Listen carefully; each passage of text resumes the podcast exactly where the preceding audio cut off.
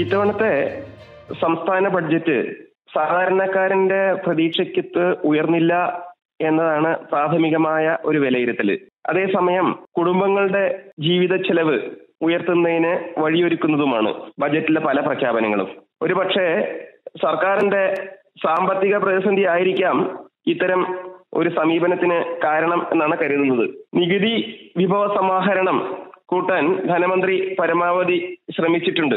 പക്ഷേ ഒരിക്കലും പ്രതീക്ഷിക്കാത്ത പെട്രോൾ ഡീസൽ വിലയിലും ധനമന്ത്രി കൈവച്ചു എന്നത് പ്രത്യേകം നമുക്ക് ശ്രദ്ധേയമാണത്. മദ്യത്തിന് ഈടെയാണ് വില കൂട്ടിയത്.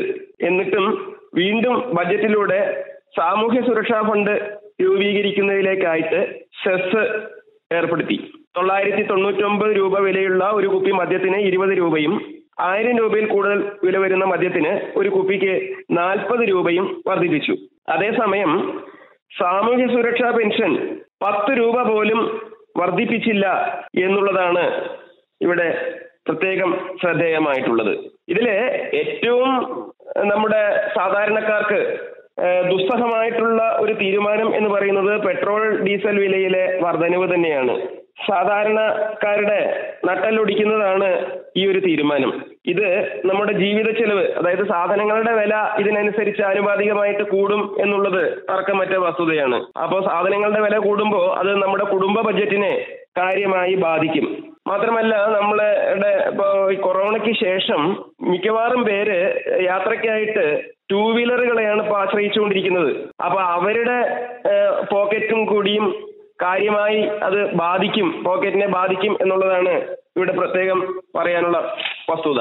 പിന്നെ വാഹനങ്ങൾക്ക് വില കൂട്ടി എന്നുള്ളത്, അതായത് പ്രത്യേകിച്ച് ടൂ വീലർ വാഹനങ്ങൾ, സാധാരണക്കാരന്റെ ഉപയോഗത്തിലുള്ള ടൂ വീലർ വാഹനത്തിന് വില കൂടും എന്നുള്ളതാണ് മറ്റൊരു വസ്തുത.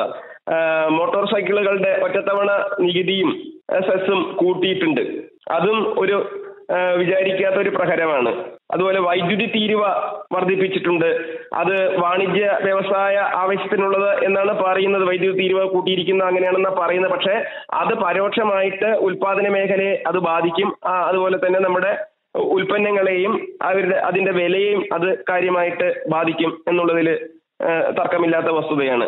പിന്നെ സാധാരണക്കാരനെ ബാധിക്കുന്ന ഏറ്റവും പ്രധാനപ്പെട്ട മറ്റൊരു വസ്തുത കെട്ടിട നികുതി വർദ്ധിപ്പിച്ചു എന്നുള്ളതാണ്.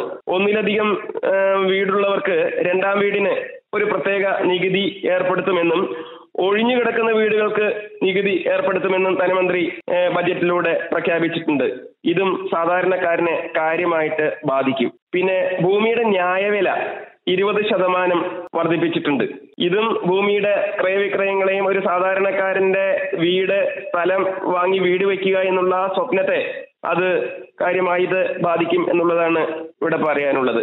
പൊതുവെ സാധാരണക്കാരന്റെ പോക്കറ്റ് കാലിയാക്കുന്നു എന്നുള്ളതാണ് ഈ ബജറ്റിനെ സംബന്ധിച്ച് നമുക്ക് പ്രാഥമിക വിലയിരുത്തലായിട്ട് പറയാനുള്ളത്.